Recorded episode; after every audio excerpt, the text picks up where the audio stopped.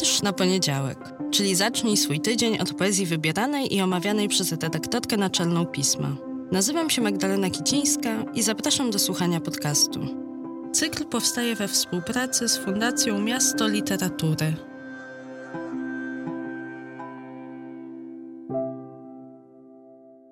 Cześć, dzień dobry, dobry wieczór. Witajcie w sierpniu.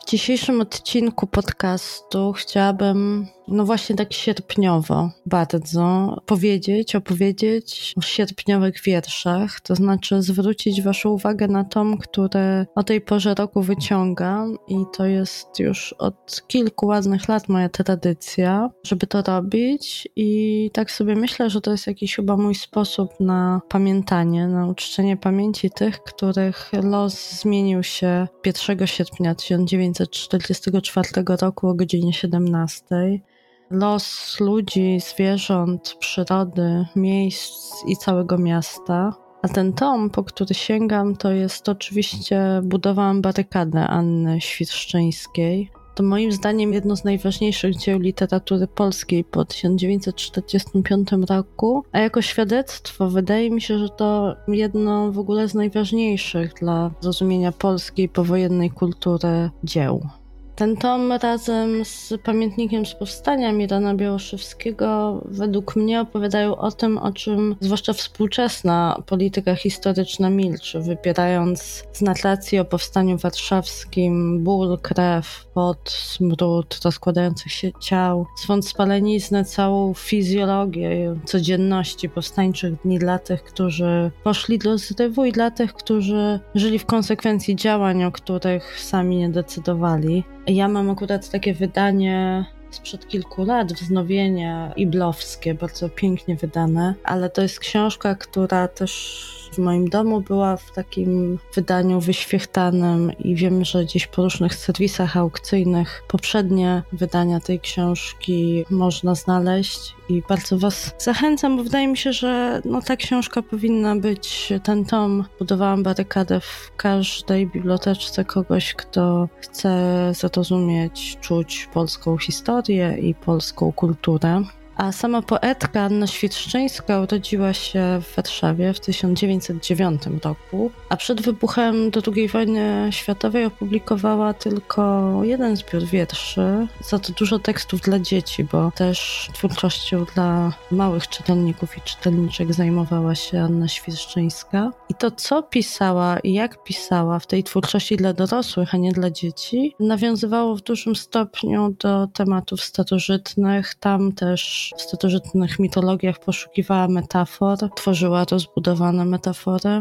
W czasie wojny zaś napisała dramat pod tytułem Orfeusz i kontynuowała na tyle, na ile oczywiście to w podziemnym państwie było możliwe działalność kulturalną, ale przede wszystkim pracowała w czasie powstania warszawskiego jako sanitariuszka. Myślę sobie, że gro jej doświadczeń, tych, które opisuje w wierszach z tomu Budowałam barykadę, no są wprost przesiąknięte tym doświadczeniem bezpośredniego bycia w samym środku środku działań i bardzo blisko skutków owych działań, właśnie jako sanitariuszka. Po upadku powstania wraz z ludnością cywilną została z Warszawy wypędzona. Udało jej się uniknąć uwięzienia, pozostawała w ukryciu, ale do Warszawy już nie wróciła. Po wojnie osiadła w Krakowie i tam też w 1984 roku zmarła. A poezja, tak, do której wróciła po wojnie, była już zdecydowanie inna niż ta z czasów debiutów, bo wojna i doświadczenia z tego czasu, z czasu okupacji, z czasu powstania warszawskiego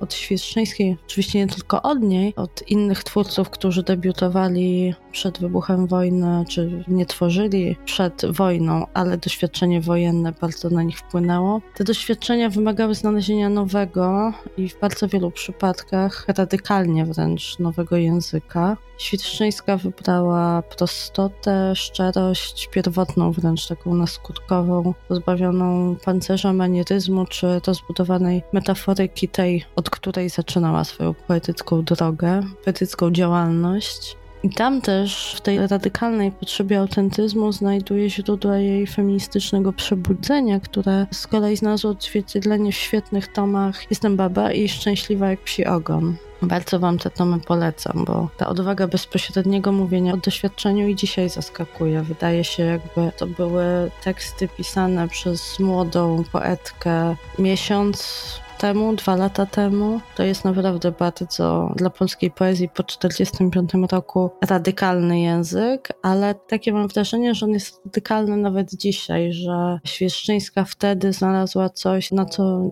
po jakie środki wyrazu wiele poetek dzisiaj jeszcze w języku polskim nie sięga. Ale to nie do tych tomów was dzisiaj zabieram, a do budowałam barykadę to książki, w której opisuje w wierszach zawartych w tym tomie zwykłych ludzi, takich, których nikt nie pytał o powstanie, nikt nie pytał, czy wyrażają na nie zgodę. Pisze o codzienności 63 dni walki, a potem kapitulacji, a w międzyczasie o śmierci, o bólu, o chorobie, o głodzie, o ciemności w kanałach i zimnie w piwnicach. Świerszczyńska jest jedną z nich jak w tytule, to ona budowała ramię w ramię barykadę i ona wyniosła dalej w życie doświadczenie tych dni. dzięki swojemu ogromnemu talentowi była je w stanie przekazać, odbić w języku poezji i myślę sobie, że dzięki temu też ocalić tych ludzi, z którymi no właśnie budowała barykadę, z osobami, których nazwisk nie znamy, które niestety dla wielkich decyzji politycznych i też dla narracji o tych decyzjach w dzisiejszej polityce historycznej nie zawsze jest miejsce, a może jest